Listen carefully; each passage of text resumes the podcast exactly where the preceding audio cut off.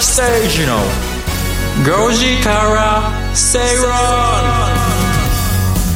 4月6日水曜日時刻は5時を回りましたこんにちは吉崎誠二です水曜パートナーの新山千春です水曜アシスタントの新宮志保ですそしてこの番組のリサーチを担当してくれます向井さやさんですよろしくお願いしますよろしくお願いしますお願いします吉崎誠二の5時から正論5時制水曜日はビジネストレンドやライフスタイルの話題を中心に番組を聞いてためになる情報をお届けしていきます。吉崎さん水曜日です。よろしくお願いします。よろしくお願いいたします。月火水と3日連続でやってますが、そうですか、まずちょっと振り返りということで月曜日火曜日、えー、月曜日は内田さんと2人で長年のパートナーで、ね、ひたすら喋り続けて最後はギリギリまで喋り続けてだいぶ押してたって話をディレクターから聞いてますけど 火曜日は天野っちと、はい、キャイン・さんと久々の共演。あ久々と3か月ぶりぐらいか。はい飽きましてお話をさせていただいて八木さんとね3人で、そして水曜日はなんと4人です。4人です。これねこうね、みんなね、今ね、あのこれね、エアーですからね、映像見ないからわからないと思いますけど、女性に囲まれて今。どうですか、今の気分は、吉崎さん。ドキドキな感じです。そして水曜パートナー新山千春さんということで、はい、よろしくお願いします。はい、以前番組でね、レギュラーでご一緒させていただいたんですけども、どのくらい期間として半年ですね。席が隣で、新山さんとね、ひたすらそうですそうです。本番入るギリギリまでずっと喋って雑談してて、そうなんですよ。二人でもひたすら高級ホテルの話をしましたんで、しましたね。リゾート沖縄の高級ホテルの話ばっかりしてまして、そうなんですよ。その時はそうですよね。沖縄に関する番組だった。そうですね。沖縄あのまあ二重えデュアルライフつまり無拠点生活の取り上げた番組だったんですけど、まあ新山さんとの雑談が多かったですね。多かったですね。私も沖縄が大好きなので、そのあたりも共通点がいろいろとお店だったりとか、いろいろあったりとかして、はい。そのこと盛り上がりましたね。今回は新山さんまあこのビジネストレンドやライフスタイルということでどうですか？もうトレンド知れるっていうのはとにかく嬉しいですよね。トレンドガールですからね。トレンドガール。ガールは通り越してますけど、ね トレンドはやっぱり知りたいですね。新山さんといえば私の中でも本当トレンドの最先端の大先輩という感じがいたしますけれども。みんなで持ち上げていきましょう。褒めて褒めて最後落とす。いやいやいやいや。されたいですどんどん上げ上げていきましょう。そしてえご紹介しております通りこの番組にはリサーチを担当してくれるという向井さやさんも。はい向井さやです。私はもう普通の OL です。ですけど前回あの同じ沖縄の番組で特番に出させて、はいいただいて、はい年末の特番に出させていただきました。いやフレッシュな向井さんもご一緒いただいて、そして私だけまああの初めましてということになるんですけれども、そういう感じがしないんですよね。そうなんです。じゃあそこを生かしつつ、まあ私の紹介はまあおいおいということで、突っ込んでいきますからね。ありがとうございます。よろしくお願いいたします。ということでご時世水曜日は賑やかに女子多めでお届けしていきます。まあラジオ日経いい意味で、はい、えー、ららしくないって言っちゃっていいのか。ね。はいなんかデータさんもそうやって言ってましたね、ラジオ日経っぽくないってなんかねライフスタイルを結構ね、あのトレンドをね知れるっていう感じですもんね、はい、盛り上げていこうと思います。ご時世水曜日、ぜひリスナーの皆さんもご参加ください、えー、メッセージは番組ブログそしてツイッターでもお待ちしております、えー、番組のツイッターアカウントも昨日一昨日もうずっとねツイートもしてますよね。はい、何人かはね、ねありましたね。ありがとうございます、コメントもいただいてましたね。そうなんです。皆さんからのツイートも番組内で拾っていきたいと思います。えー、ツイートしていただく際はハッシュタグご時世ハッシュタグご時世こちらローマ字で G O J I E SEI ごめんなさい GOJISEI、えー、もしくは「ハッシュタグひらがな」で「ご時世」をつけてぜひつぶやいてくださいそれでは今日も内容たっぷりでお届けしていきます。ご時世水曜日番組進めてまいりましょう。この番組はロボットホームエアトランク東京アセットパートナーズ各社の提供でお送りしていきます。吉崎誠二の5時から正論。吉崎誠二の5時から正論。東京虎ノ門から生放送でお届けしております。最初のコーナーはトレンドピックアップビジネスライフスタイルで今話題になっているトピックを取り上げていきます。それでは番組が今回取り上げるトピックは向井さんからご紹介いただきましょう。向井さん最初のキーワードは？はい最初のキーワードは美容業界にも DX です、はいまあ、あの昨日の番組でもこれ DX って出てましたけど、はい、不動産 DX の話をしましたが、まあ、デジタルトランスフォーメーション、まあ、いろんな分野でね、はい DX 化が進んできているということで、まあ、DX っていうと、まあ、ここ2、3年、もうかなビジネスでは一番の、まあ、ビッグワードなんじゃないかなというように思いますので、はい、まあ、今日はその中で、向井さんが、美容業界の DX について、いろいろ、えー、リサーチしていただいて、そのお話をしながら、皆さんで、えー、いろいろああでもない、こうでもないと。言っていきたいなというように思いますね。皆さんやはり美容はいや気になりますね。そうですよね。うんしかも最先端のニュースここで知れるっていうのも、うん、ね自分でもこうねやっぱ勉強になれますので、はい、ちょっと気になってます。それではここから詳しい内容をご紹介いただきましょう。お願いします。はい。えー、化粧品企業の構成がカウンセリングプラットフォーム WebB システム WebBC システムですね。WebBC システムを開発。去年9月から後世のブランドコスメデコルテにこれを活用したオンラインカウンセリングサービスを開始しました。最近コロナ禍ということもあって時間や場所を選ばずに化粧品のカウンセリングや購入を行いたいというニーズはますます高まっている中でカウンセリングの予約から商品購入までをスムーズに完結できる独自システムです。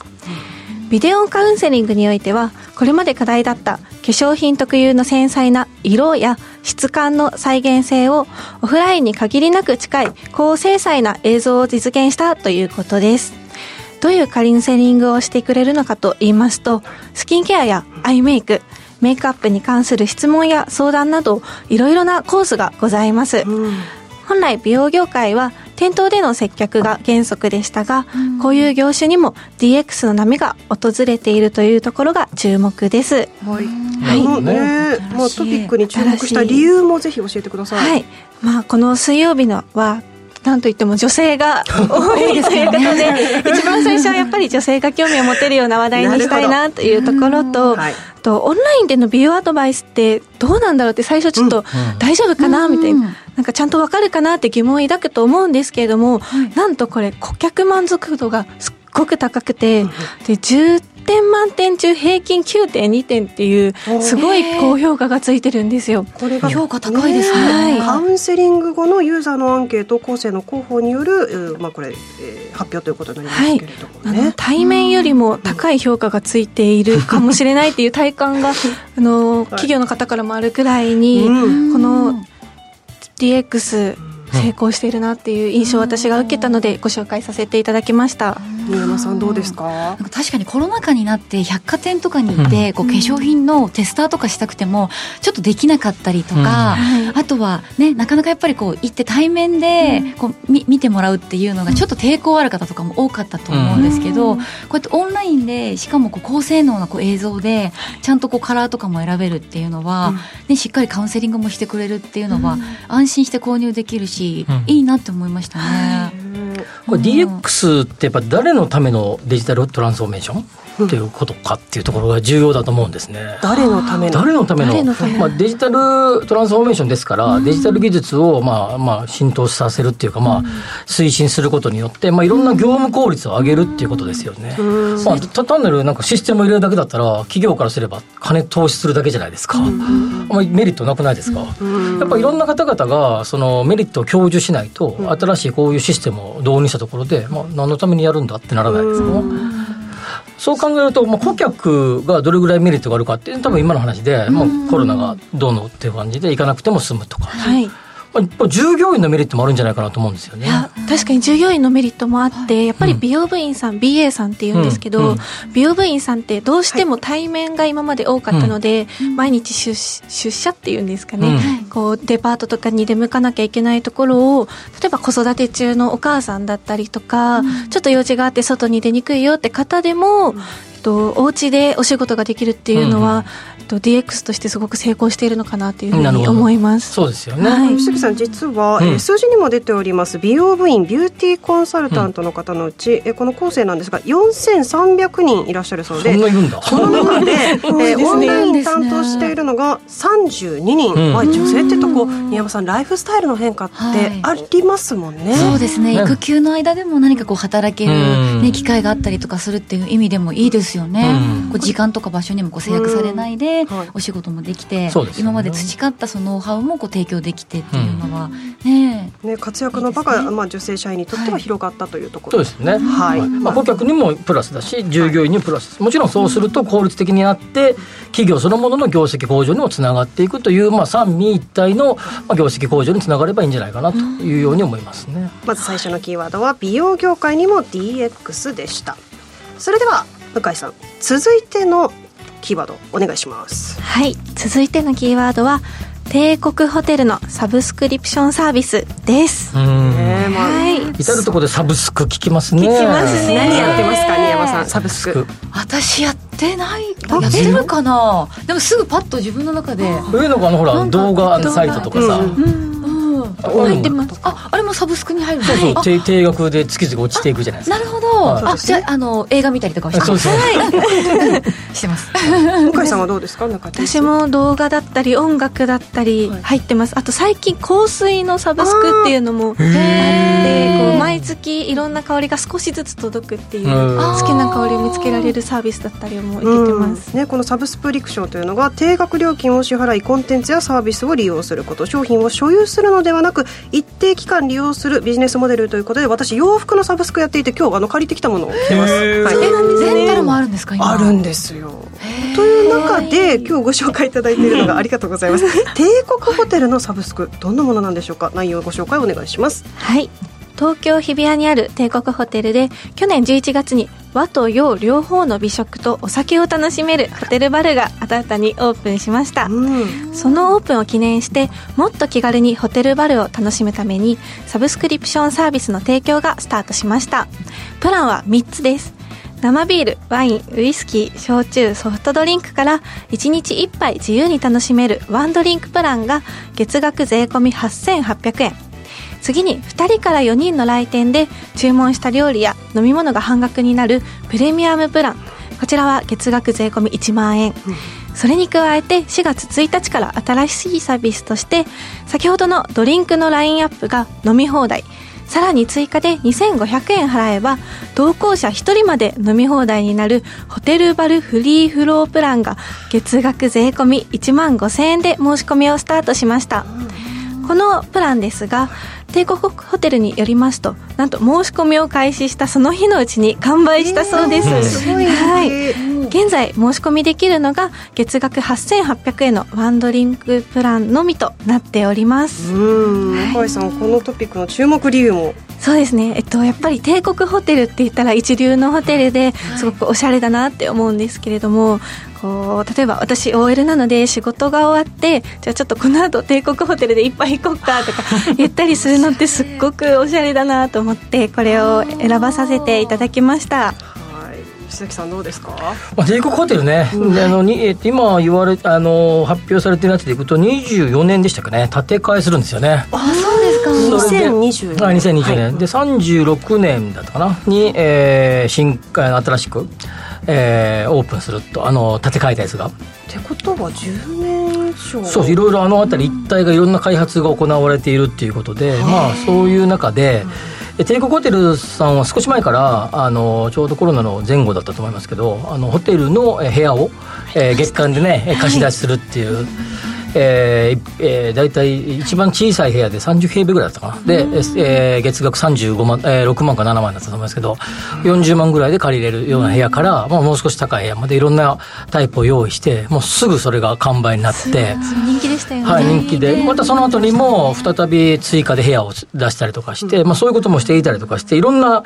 えーまあ建て替えに向けて、まあ当然建物自体が、えー1970年に現在の本館を建てられた建物なので、まあ老朽化が進んできてるってこともあって、やっぱり、えーまあし超一番の老舗、名門ホテルではあるんだけど、やはりその古さは否めないと思うんで、まあこういういろんな新しいサービスを導入することによって、まあそこの後の建て替え、そしてそのあのエリア一帯の、えー中核の、えーポジションを維持しし続けるんじゃないかなというふうに思いますね。新山さんはお酒がお好きと伺っておりますけれども、これこれ青森が入ってないね。あのワンドリンクプランに青森。が入そる。れはお家で飲みますね。お家で飲んでください。どうですかこの。ねホテルっていうとええ。私結婚式で何度かそれこそね素敵。芸能人の方あのはいはいはい。結婚式で何度かお邪魔させてもらったことありますけどはい。入り口入った瞬間やっぱステータスがすごいなっていう印象があるのでそうですよねそういう場所で仕事終わりにはい一杯いただけるってね。優雅だしなんかやっぱその一日のこう疲れも気持ちよくこうね疲れを取れるドリンクになるんじゃないかなと思って、うん。インスタとか上げたくなる方も多いんじゃないですかね。映え的なねところもありますよね。感じですよね。吉崎さんもお酒は、はいすごく飲みますけれども、あのおお二人は？よく、いや一緒に飲んだことはないですけどないですね。そうなんですよ。危ないですよ。そんなこと言うと。あそうですね大変失礼いたしましたそうです。そうなんです。まああのはい。だけどあのこれ多分帝国ホテルのこの新しくエリアができて、新新しいエリアなんだよねこれね。だからホテルバルがオープンしたんですよね、そうですね。オープンの記念ということでもっと気軽にこのホテルバルを楽しんでいただきたいためにおスタートしたということです、うんね。まあ、どんどんこういう新しいの出てきてね、いろんな活気が出てきたらいいですよね、そうですね、まあ、現在申し込みができるのが、えー月額8800円のワンドリンクプランのみということです、えー申し込みはこちらのホテルの公式サイト上で受け付けていて購入後はスマートフォンで会員証を提示することでサービス利用できるそうです、まあ、あの1杯で十分という方もいいんじゃないかなというふうにね、はい。今度じゃあこの4人で行ってみますかね。あ行きましょう行ってみたいです。結構お酒好きそうですよね。吉崎さんうち私1杯じゃ足りないかも。そうですか。好きなんですね。はあの我々が。あ新山さんと僕が。はい、ちょっと皆さんと最初から距離を感じているんですが、えー進みましょう。続いての お最後のトレンドキーワードこちらです。向井さんお願いします。はい。最後のキーワードは東京ディズニーリゾートに新たなホテルが誕生です。なんか一番嬉しそうじゃない。ですかディズニー大好きなので。じゃあご紹介お願いします、はい、ディズニーブランドでは国内5番目のホテルトイ・ストーリーホテルが昨日オープンいたしました。ディズニー映画「トイ・ストーリー」のシリーズをホテルで再現しおもちゃの世界に入り込めると話題を集めています、地上11階地下1階建てで600室近くの部屋があります。外観は積み木を組み立てたようにデザインされ太陽と白い雲が浮かぶ街並みをイメージ。エントランス前は高さおよそ4メートルの映画に登場する主役のウッディやバズ・ライトイヤーなどが並ぶ広がと広場となっています。宿泊料金はゴールデンウィークを除く4月から6月で1部屋2万7000円前後でこれまでのディズニーホテルよりもリーズナブルな価格帯だそうです、うーん。ここまでどうですか新山さん「トイ・ストーリー」のホテル。私ね今日まさにテレビで見てたんですよ。あ本当ですか？そうなんです。行ってみたいと思って本当タイムリーな話題でそうびっくりしてるんですけど。私あの映像とかは見てないんですけどもうどうでした？見てるだけでえこれすごいって思ったのがなんかねテレビ台があるんですよホテルの中にでそのホホテルのテテレビ台に引き出しがあってはそれをガンって開けるとなんとベッドなんですよ。なんでその子供心をくすぐるような普通そのテレビ台って普通テレビ台じゃないですかでまあ普通はこう DVD プレイが入ってたりするようなところの扉をクンって引っ張るともう子供が寝るようなベッドが出てくるんですよ、へー。なんかそういうこう仕組みとかももうさすがだなっていう感じで 子供たちがこういろいろ「え何これ?」ってワクワクするような空間がいっぱいでこうちゃんと忠実に再現されててミッキーのね大きな時計が掛け時計でかけられてたりとかもう一回また映像も見たくなるような、うん。構成になってました。おー。中もでカーペットとかもそのバズ・ライトイヤーとかの足がこう足型がこうん。うカーペットにこうねうんホテルの部屋に行くまでもちゃんとこうなんか紅葉させてくれうん。る作りになっててうん。細かいねそう遊び心がたくさんありましたね。うん。よかった見てて今日は。これね知らずに見てたよね。そうなんですよ。持ってますね新山さん 本よかった当喋れて。こちらなんですが土地と建物の所有はオリエンタルランドということで、うん。子会社が運営に携わるそうです。そしてこの投資額なんですがおよそ350億円。でこれから来年度いろいろと予定されているみたいですね。そうなんですよ、来年度ディズニーシーに3つのエリアと、ディズニーホテルで構成されるファンタジースプリングスっていうものがオープンするために今建設中だそうでー。この総開発面積がおよそ10 14万平方キロっていうディズニーシー開業以来の最大のものが出来上がるそうなんです。14万平方キロ。想像できないですね。全然わかんないですね。どのくらいのとにかく広い東京ドーム何個分みたいな形で聞ければね。調べてきます、はい、吉崎さんどうですかこれまあ、はディズニーランド、まあ、大体、まあ、2020年とかはあのとか21年コロナで少し減ってましたけどそれまで大体毎年ディズニーランドとディズニーシーで3000万人ぐらい人がこう来場者がある中で、まあ、ざくっと、えー関東外の方々が60%から65%ぐらい関東外から来るので、まあ、そういった方々が、まあ、泊まるのかなと思いきや、意外と関東に住んでる方もディズニーホテル泊まりたい方が多くて。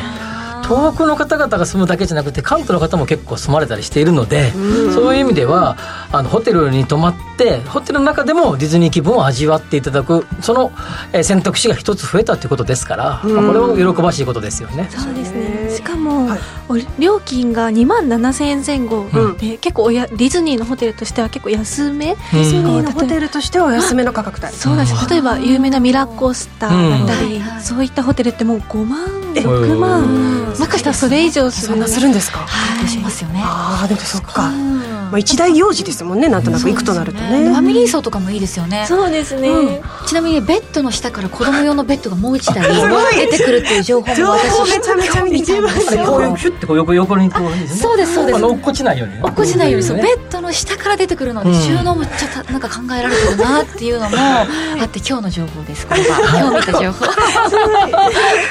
そうご時世水曜日をお届けしています、先ほどお総開発面積東京ドーム何個分という話がありましたが、スタッフがすぐに調べました、うん東京ドームにするとおよそ3個分ぐらいあです。そんなにあまあ分かんないね。広いですよ。広いですか広いです。ということで、はい。生放送でお届けしていきます。この後皆さんからのメッセージなどもお待ちしております。ご紹介していきます。以上ここまでトレンドピックアップのコーナーでした。お聞きの放送はラジオ日経です。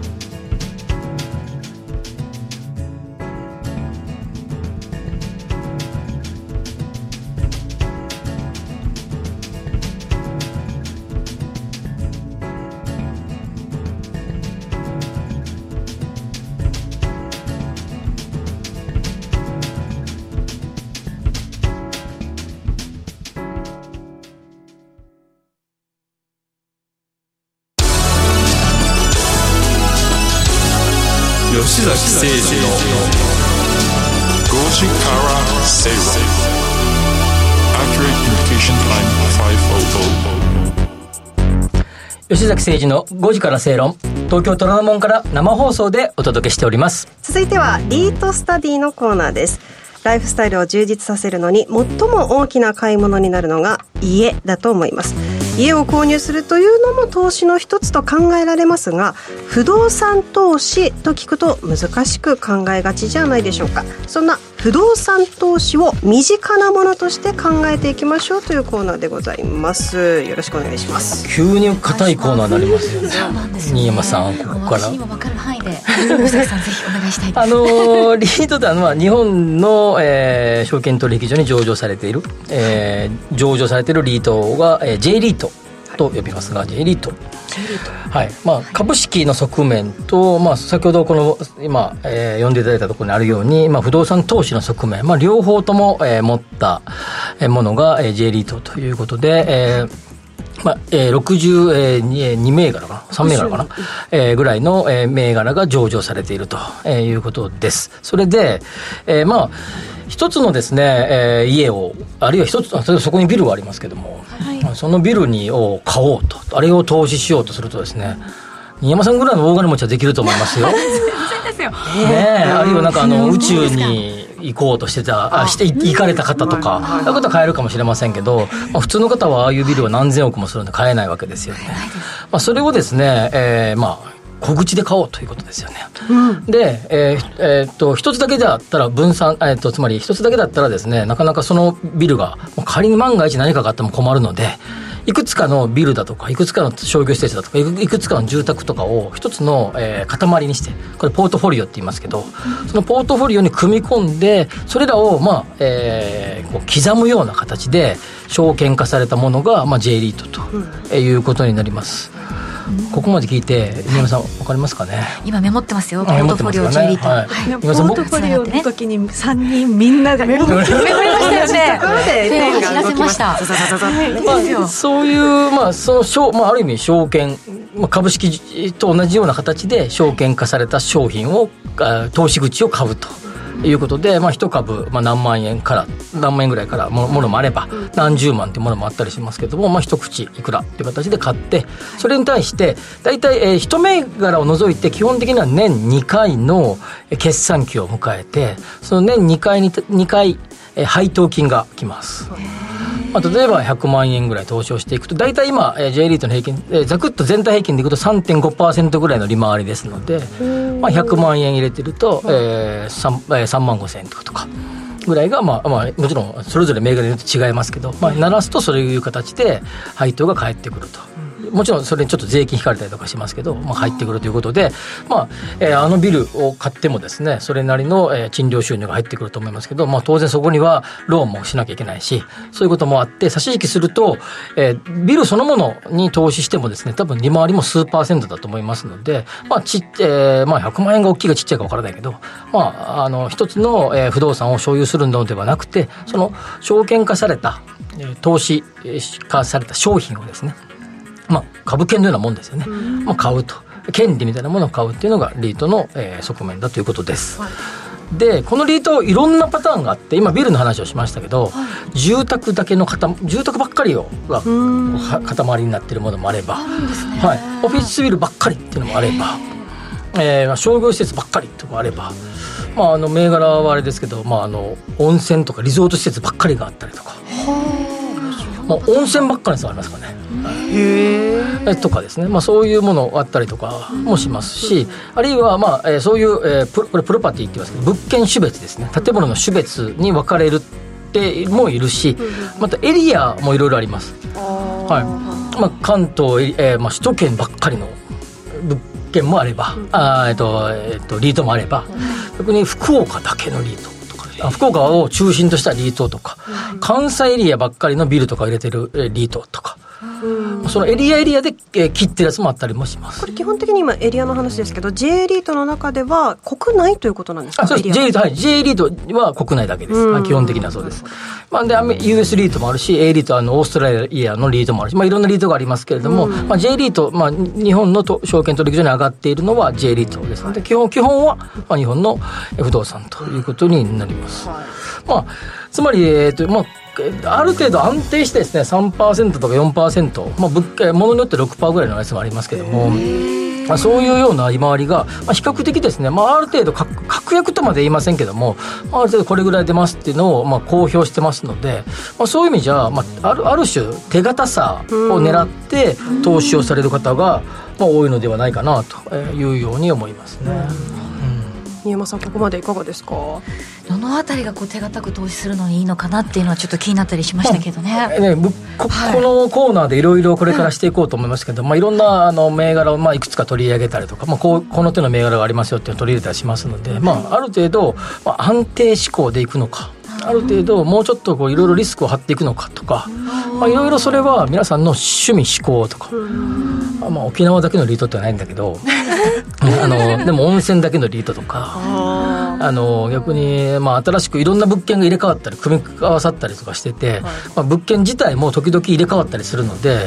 まあ、賃料収入の配当を渡すっていうのともう一つの、えー原資が物件を入れ替えるときに売却する売却益も投資家の方々に分配されますので。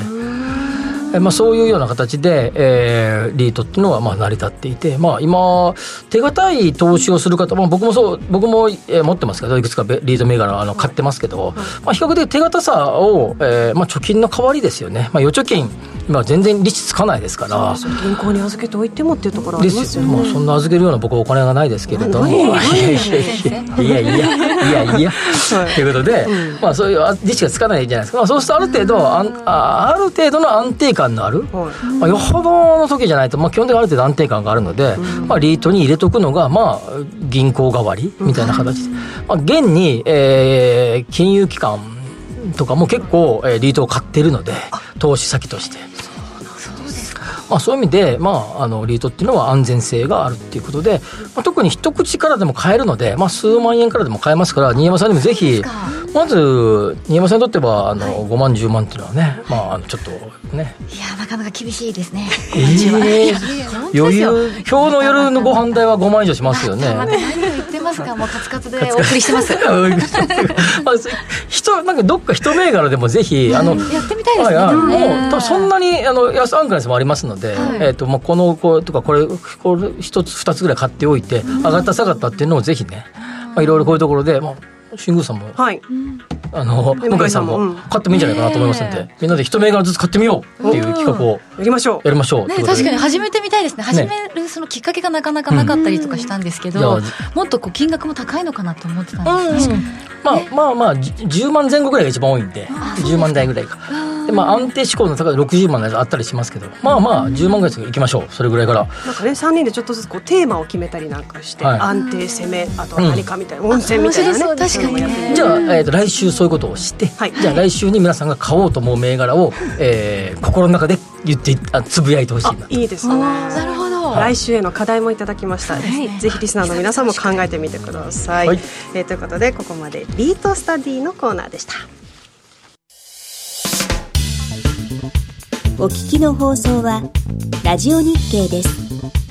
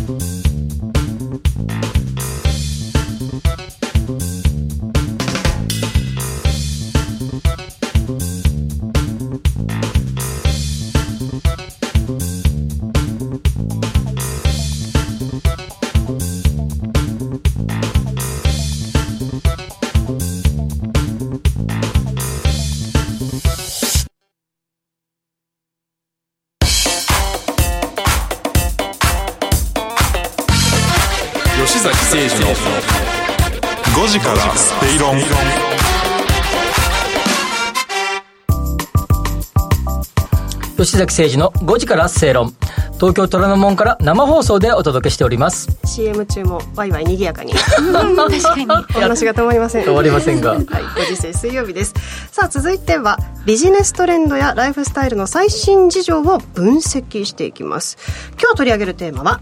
食品の値上げで暮らしはどう変わるかについてです。うん確かにねいろんなものが値上げされてるんだっていうのはね。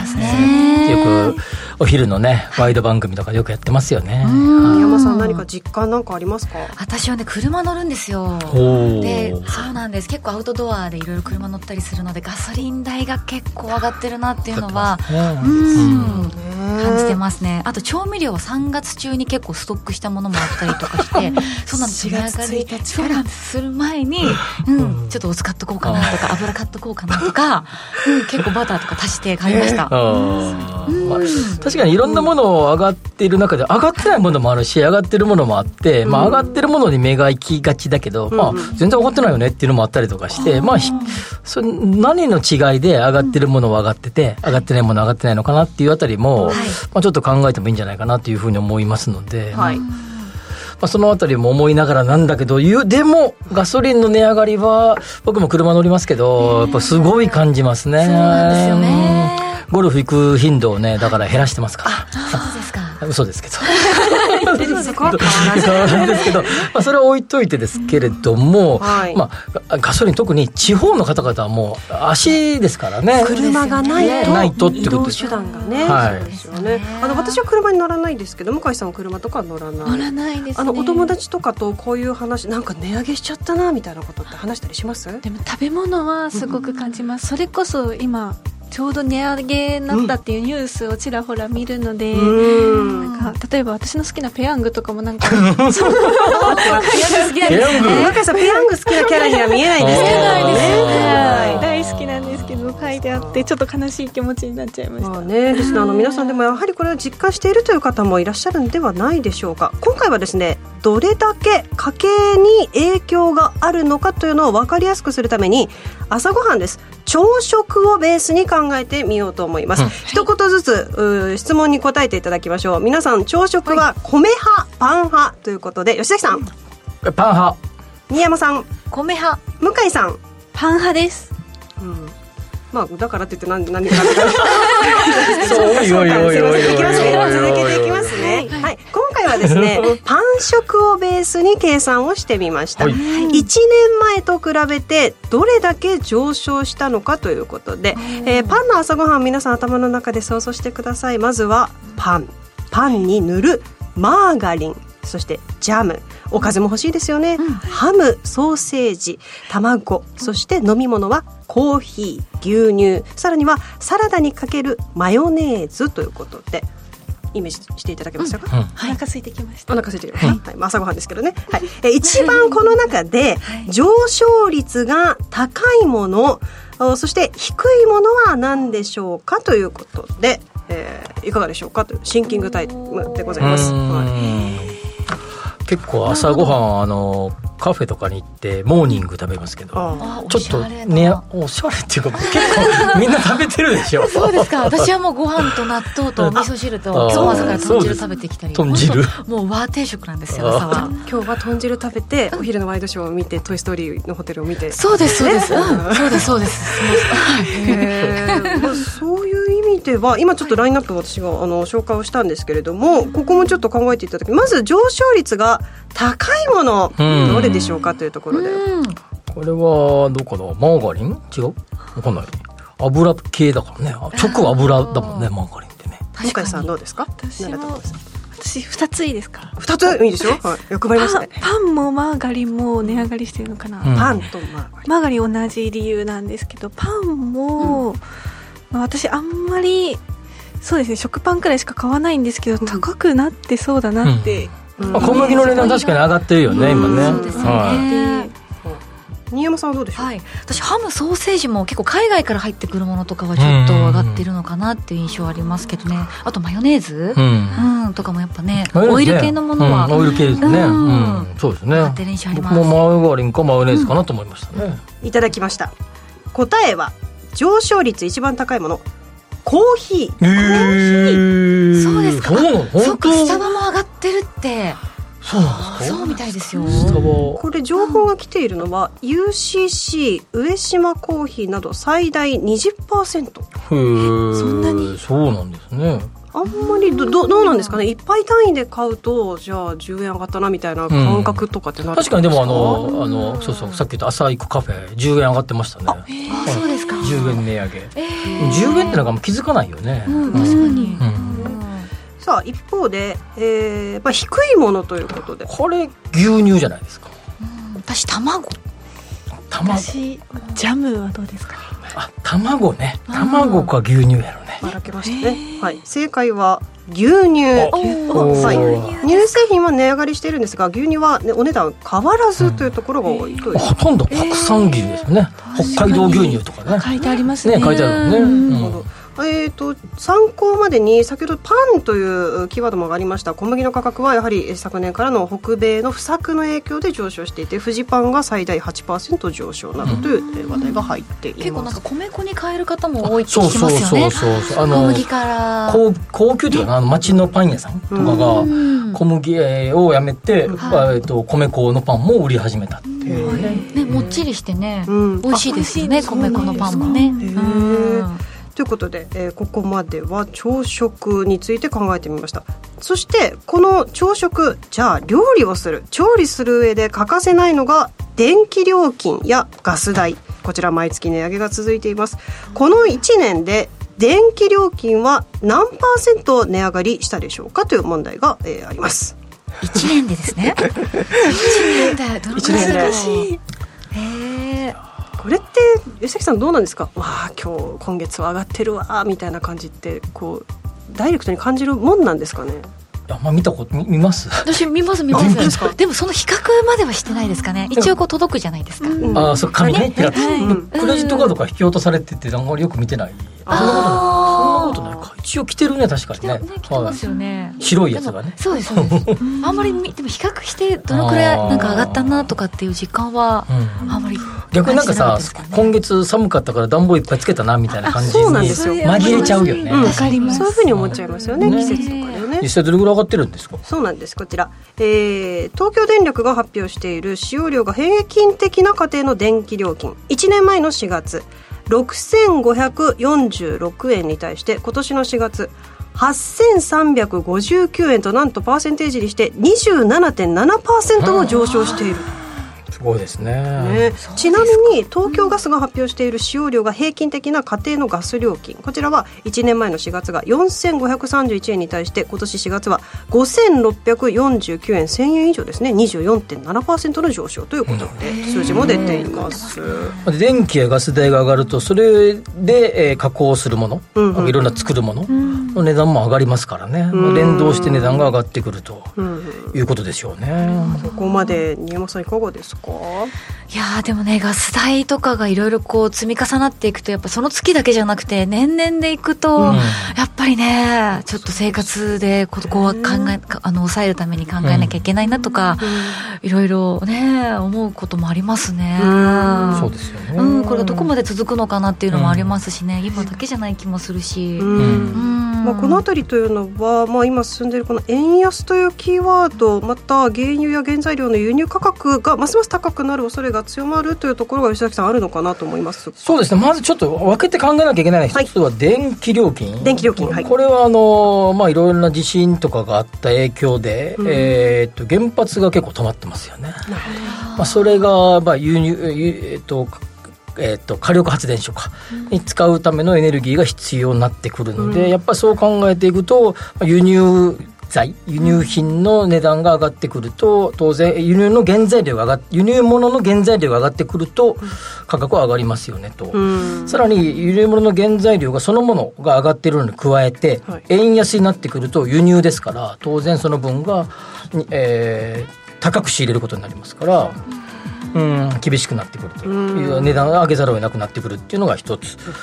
という話がまず一つあるんだけど、はい。ただ一方で日本のいろんな物価さっきあのこう牛乳とか卵とか、はい。はいあんまり値段確かにこの20年30年上がってないですよね。卵って昔から200円ぐらいだもんね。そうですね。1個10円ぐらいですよね、ちょっと高級なやつ買ったら、えー300円ぐらいするけれども、まあ、それでも物価上昇がしている卵なんて思わないし、牛乳も大体パックで安かったら168円とかでしょ？ありますあります。ね、まあ、高くても200ちょいぐらいでしょ？昔からそんな感じだよね、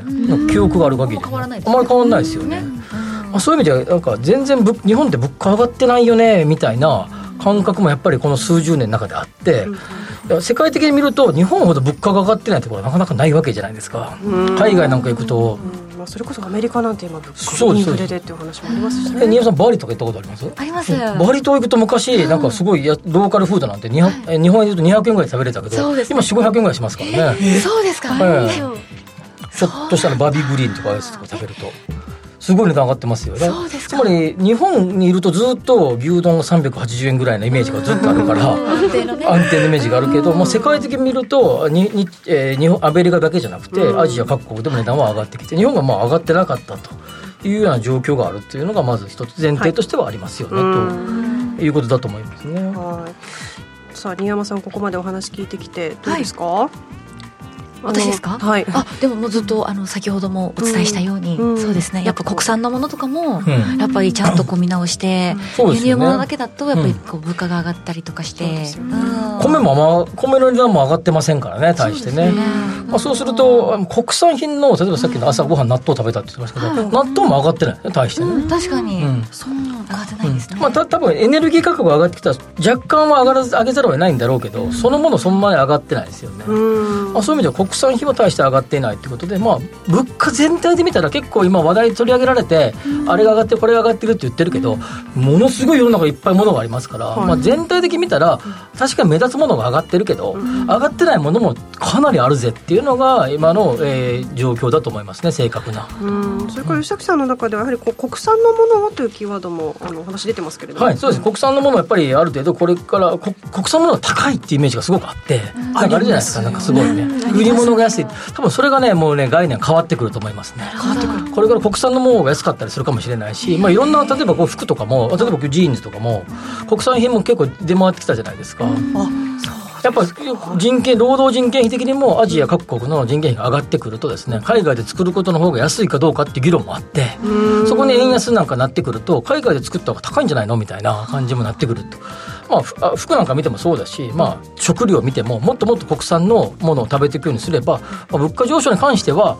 えー、それほど、えーまあ、国産のものを消費するような形にすればいいんじゃないかなと思いますがただただですよ、はい、さっき言ったように物価が上がってなさすぎもどうか問題なわけですよね。物価が上がってなさすぎ。やっぱやっぱよ、えーまあ、我が国は資本主義社会でやってるわけですからじわじわじわじわと物価が上がっていってある程度正常なわけじゃないですか、うん、上がりすぎよくないですよ、うんまあ、ある程度の上昇は必要じゃないかなっていうふうにします思いますので今みたいにこう20%、1年間で上がっていくっていうのはよくないと思いますけど、はい、じわじわとはやっぱり上がっていくのが正常な経済状況だと思います、ね、なるほど、うん、ということで水曜日のこの時間は身近なお金に関する話題やヒットが期待される新商品やトレンドまたビジネスの流行など週替わりでウォッチしていく予定です。来週以降はもしかしたらこうゲストの方やコメンテーターの方がいらっしゃるかも。しれないということですので、皆さんどうぞお楽しみに。はい。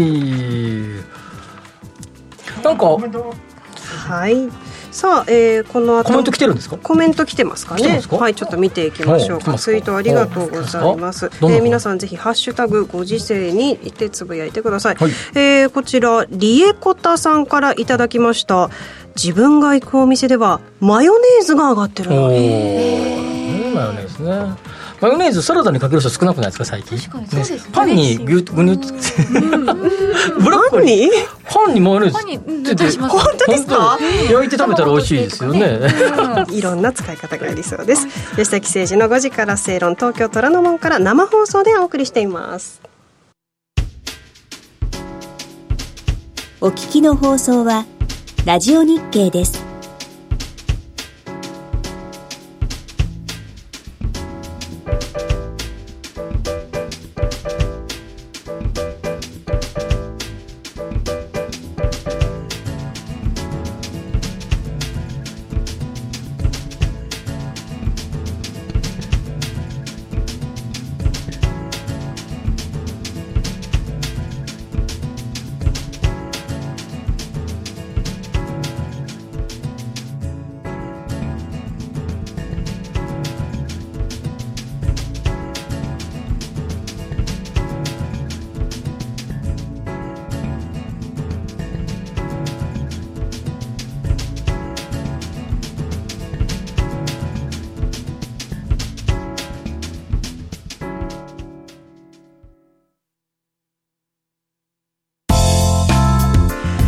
さてエンディングです。この番組はロボットホームエアトランク東京アセットパートナーズ各社の提供でお送りしてきました。まあ、あっという間です。もう時間もね。あっという間でしたね、はい、また来週月曜日からどうぞよろしくお願いいたします。ここまでのお相手は？吉崎誠二と新山千春と向井沙耶と新宮志保でした。来週も夕方5時にラジオ日経でぜひお会いいたしましょう